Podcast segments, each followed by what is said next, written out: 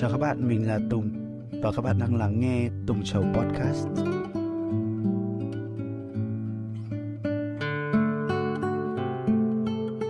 Cũng đã hơn một tháng rồi thì mình mới quay trở lại làm podcast. Đợt Tết năm vừa rồi thì mình có về nhà, mình về được khoảng mười ngày gì đó. Ờ, đợt này mình về thì mình chỉ có ở nhà thôi. Muốn dành thời gian cho gia đình nhiều hơn. Mình cũng không đi đâu. Vào ngày mùng một, mùng hai, mùng ba thì mình đi thăm họ hàng. Kết thúc đợt nghỉ lễ này thì mình lại quay trở lại xuống Hà Nội. Mình tiếp tục làm việc và có những cái dự định cho năm mới này. Mình cũng đã lên plan, mình đã lên những cái ý tưởng ở trong đầu của mình rồi và chỉ chờ đến lúc mà mình thực hiện được thôi. Thực ra thì nó cũng chưa có gì cụ thể cho lắm, nhưng mà mình mong rằng là những cái plan, những cái kế hoạch sắp tới đây thì nó sẽ thành công. Và mình mong rằng thì các bạn sẽ ủng hộ mình.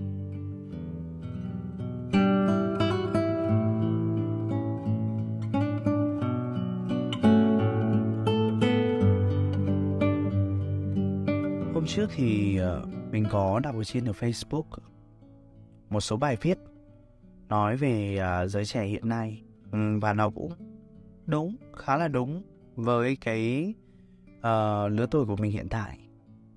Vừa mới ra trường, vừa mới bắt đầu vào cuộc sống, nó có rất nhiều những cái khó khăn mà chúng ta không thể lường trước được. Và mọi người cũng hay thường nói rằng ước gì tôi sinh ra một gia đình khá giả hơn, ước gì tôi giàu hơn, ước gì tôi có thật nhiều tiền. Mình nghĩ rằng mỗi chúng ta khi sinh ra đều mang một giá trị riêng.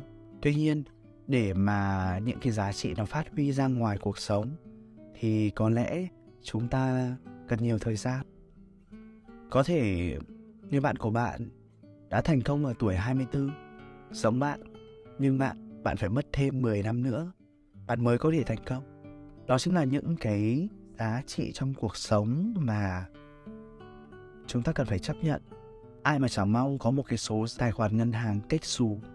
Ý của mình là những cái gì mà chúng ta khó khăn đạt được thì chúng ta mới biết trân trọng. Và khi mà chúng ta biết trân trọng những cái thứ mà mình cố gắng đạt được đó thì mình mới cảm thấy hạnh phúc. Chứ không phải các bạn nhận được từ một người khác và các bạn cũng trân trọng đâu. Mình nghĩ là không đâu. Những cái gì mà bản thân chúng ta tự đạt được thì nó mới hạnh phúc, và nó mới chính là cái giá trị mà chúng ta mang lại. Rất nhiều những cái bạn trẻ bây giờ rất là giỏi. Có khi các bạn ấy mới ra trường, các bạn ấy khoảng mười tám, mười chín, hay thậm chí là trong lúc cấp ba thì các bạn ấy đã có một cái vị trí, hay là các bạn ấy đã có một cái nền tảng, sẵn sàng bước ra đời, sẵn sàng các bạn ấy đi kiếm tiền. Nhưng mà tại sao người ta lại có được những cái thuận lợi như vậy? Người ta tại sao người ta lại may mắn như thế? Thì mình nghĩ rằng không có sự may mắn nào ở đây cả. May mắn nó chỉ là một phần, nhưng sự nỗ lực và cố gắng của mỗi cá nhân nó mới chính là điều thúc đẩy để đạt được cái thành tựu đó. Đã rất lâu rồi mình không còn suy nghĩ quá nhiều về người khác, và mình cũng không bao giờ so sánh mình với người khác. Mình không bao giờ so sánh là uh, ở lứa tuổi của tôi, tôi phải có một trăm triệu trong tài khoản ngân hàng, tôi phải có rất nhiều người biết đến tôi, tôi phải có nhà, tôi phải có xe. Mình không còn nghĩ, và mình cũng không bao giờ muốn nghĩ tới những cái vấn đề đó nữa. Bởi vì thực chất hiện tại chúng ta không có những cái thứ đấy. Và nếu như chúng ta muốn có những cái giá trị đó thì chúng ta phải tự cố gắng. Ngày xưa thì các mẹ hay mắng: mày xem con nhà bà A, ông B kìa, nó học giỏi, nó về nhà nó giúp đỡ mẹ. Đó cũng là một cái kiểu so sánh của phụ huynh ngày xưa. Chắc hẳn là không riêng gì mình, mà các bạn chắc là các bạn cũng đã từng nghe rồi. Nhưng mà lớn lên thì mình mới hiểu rằng thực chất là ba mẹ của chúng ta muốn chúng ta có một cuộc sống tốt, và ba mẹ của chúng ta muốn chúng ta trở thành một người có giá trị, chứ không phải là giàu về cái vật chất. Mình hiểu rằng vật chất nó thực sự rất là quan trọng trong cuộc sống. Ý mình là tiền đó. Nhưng mà nó không bao giờ nó là cái lựa chọn hàng đầu của mình.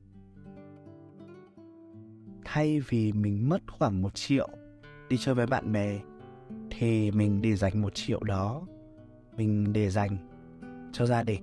Mình mua những cái thứ mà gia đình mình không có. Mặc dù nó chỉ nhỏ thôi, nhưng mà đó là tất cả những gì mà mình muốn dành cho gia đình.